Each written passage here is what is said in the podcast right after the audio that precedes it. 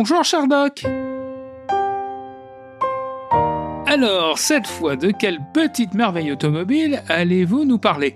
Quel est le véhicule qui va sortir de votre chapeau aujourd'hui? Martine, nous allons retourner aux origines, cette fois-ci. On file sur 1920.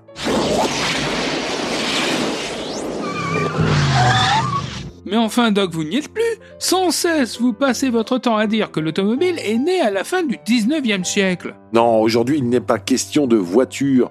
Cette fois, nous cherchons les origines du permis de conduire. Par la pomme de Newton, et je ne parle pas d'Olivia. Cela fait 100 ans en 2023 que le permis de conduire a été créé. Nom de Zeus.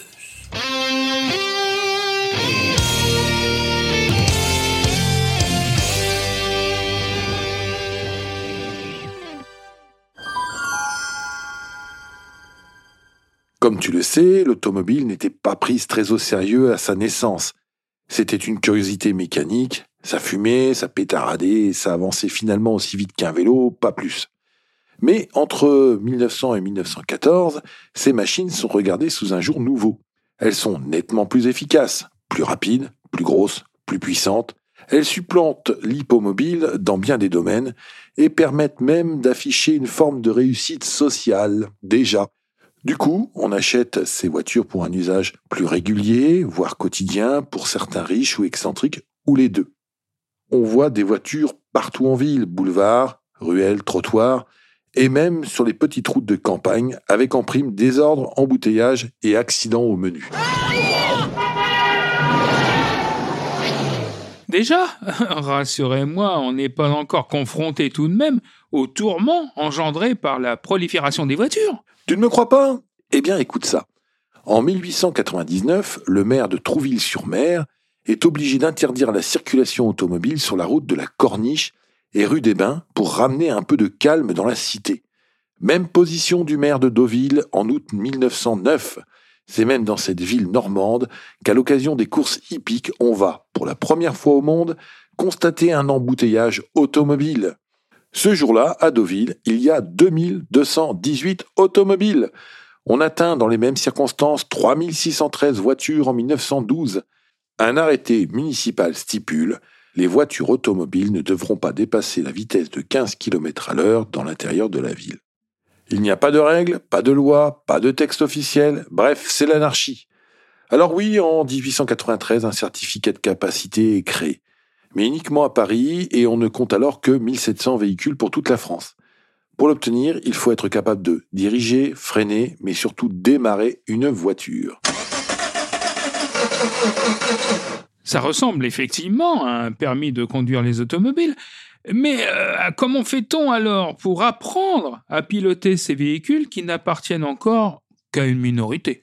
Des écoles de conduite existaient déjà, on en trouve encore des traces dans des cartes postales pleines de nostalgie. Le plus souvent, il s'agit d'une activité de complément à une autre profession. J'ai même en tête un magasin de liqueurs et spiritueux qui complétait sa façade publicitaire avec une pancarte de leçons de conduite. C'était vers 1910. Bien souvent, quand on achète sa première voiture, on apprend avec le vendeur à s'en servir. Ou alors, il faut se rapprocher d'une école de chauffeurs, comme s'appellent alors les auto-écoles. Elle assure la théorie, la pratique, et lâche son élève dans la nature au bout de quelques heures. Et ensuite, c'est l'expérience qui peaufinera l'apprentissage. Tant mieux pour ceux qui sont doués, malheur à ceux qui croiseront ceux qui ne le sont pas. J'ai envie de dire que c'est un peu à la tête du client. Et donc, il n'y a pas vraiment d'égalité de compétences dans ce domaine. Certains savent bien conduire et d'autres non. Oui, Marty, tu as bien raison, et ça, l'administration en a bien conscience. Et elle commence à envisager une réflexion sur ce problème quand la Première Guerre mondiale éclate. Les militaires boudent les voitures au début. Pas de guerre sans fantassins et sans chevaux. Quelques défaites et massacres plus tard, l'état-major revoit sa position et, en retard sur les Allemands, dote son armée de voitures souvent réquisitionnées. Parallèlement, il impose le permis de conduire à une partie des troupes. La paix est revenue, ce permis de conduire devient obligatoire à partir du 1er janvier 1923 pour les voitures mais aussi pour les motos. Pour les deux roues, jusqu'en 1970, obtenir le permis de conduire n'était pas bien compliqué. Des questions théoriques, un parcours court et symbolique. À 16 ans, on pouvait enfourcher sa machine et partir en balade. À partir de 1973, l'âge est repoussé à 18 ans. Pour les engins de moins de 125 cm3, il n'y avait pas besoin de permis jusqu'en 1958, à condition d'avoir 16 ans. Après, il fallait soit avoir le permis dans une autre catégorie, comme celui d'une automobile, soit passer le permis vélo-moteur. À partir de 1970, le permis moto devient plus pointu. Depuis 1985, schématiquement, il existe deux catégories de permis moto, moins de 125 cm3 et plus de 125 cm3. Vous voyez mon permis de conduire, il est valable jusqu'en 1987. Mais revenons à 1923. Le petit papier, qui n'a rien de rose au début, a surtout des allures de formalité pour les premières décennies. Je me souviens d'avoir interviewé Jean Vinatier, l'ancien pilote officiel Alpine de 1964 à 1971, détenteur de 9 records du monde sur la barquette Barbeau en 1953 et surtout jeune conducteur en 1951. Né en 1933, Jean Vinatier a grandi dans l'ambiance heureuse du garage paternel. Il est donc né une clé de 12 à la main et avec un solide goût de la mécanique. Il m'avait raconté son passage du permis, une autre époque. Et à cette époque, justement, cela se passait de quelle façon ? C'est Jean Vinatier qui le raconte le mieux. Je suis parti avec la Citroën C4 à l'école de conduite pour passer l'examen du permis. Je conduisais, mon père était à côté de moi pour des raisons d'assurance. J'ai fait 2 fois le tour du pâté de maison avec l'examinateur. J'ai eu le permis et je suis reparti, toujours au volant de la C4. Il avait en fait déjà une solide expérience de la conduite en arrivant à l'examen, et il me l'avait confié. En 1947, je pilotais déjà pour la course de côte de ralenti à Montmartre. J'avais 14 ans, je conduisais une Jeep Willys. J'ai commencé à conduire à 10 ans, parce que je rentrais et sortais les voitures du garage de mon père. Son précieux sésame en poche, il avait repris le volant de la C4 pour rentrer chez lui et continuer sa journée permis en poche. Avec les années, l'administration est devenue beaucoup plus sérieuse pour délivrer le permis de conduire. Plus question d'arriver au volant de sa propre voiture pour suivre les leçons de code et les leçons de conduite qui sont obligatoires, et bien sûr encore moins pour passer l'examen de conduite. Mais cette évolution ne s'est certainement pas faite en un jour. Tu ne crois pas si bien dire, Marty, et ça a même mis plusieurs décennies. 1957, l'obtention du code de la route devient obligatoire. 1970, les voitures neuves doivent être dotées de ceintures à l'avant. 1975, la ceinture devient obligatoire à l'avant, en agglomération, de 22h à 6h et tout le temps sur les voies rapides. 1978, les ceintures sont obligatoires à l'arrière, mais leur port devient obligatoire à partir de 1990. Entre 1970 et 1995, le taux maximum d'alcool dans le sang toléré passe de 1,20 g par litre de sang à 0,5 g par litre de sang. Encore un ivrogne au volant. La naissance du permis de conduire, c'est aussi celle des contraventions qui y sont liées. À titre d'exemple, la préfecture de Seine-Maritime précisait dernièrement qu'en 2022, on dénombre 33 000 permis délivrés, mais que dans le même temps, 3 966 PV étaient dressés avec suspension du permis.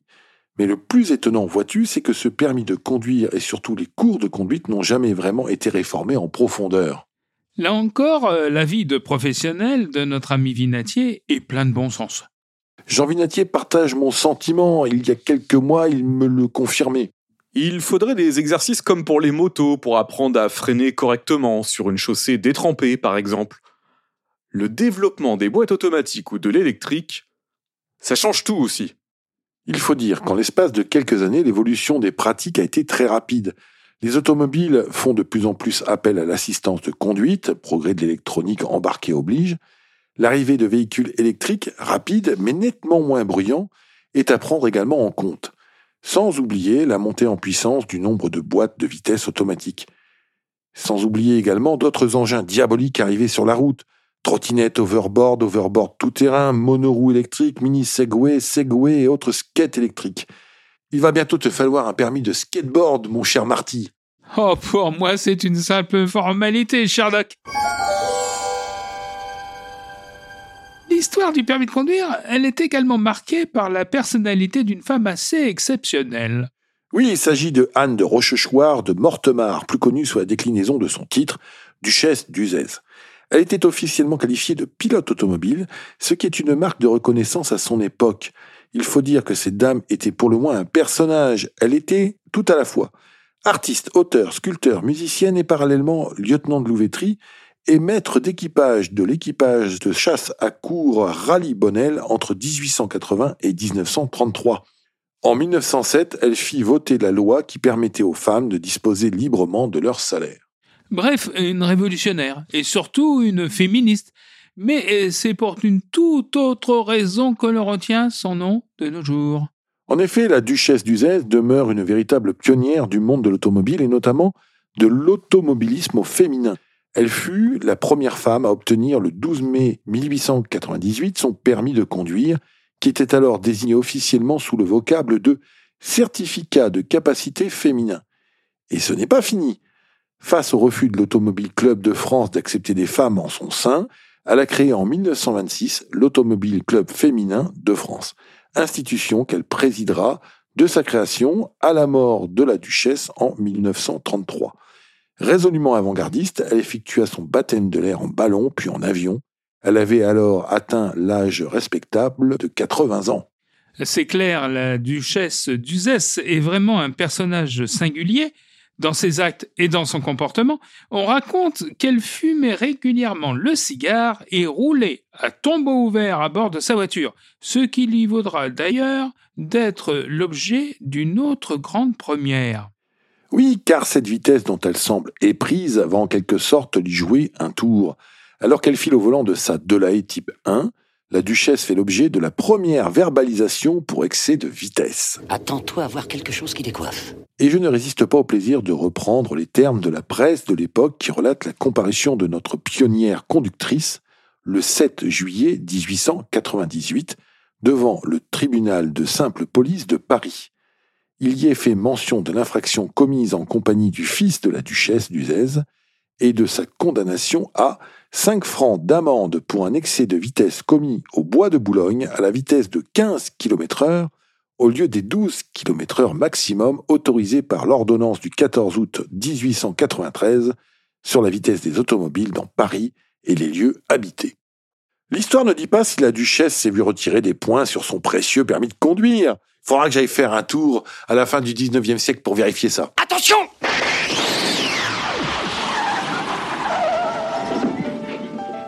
Ouais, allez-y mollo le doc, doucement sur l'accélérateur pour atteindre les 88 miles à l'heure. Ils finiront bien, vous le savez, par installer des radars spatio-temporels l'un de ces jours. Nom de Zeus!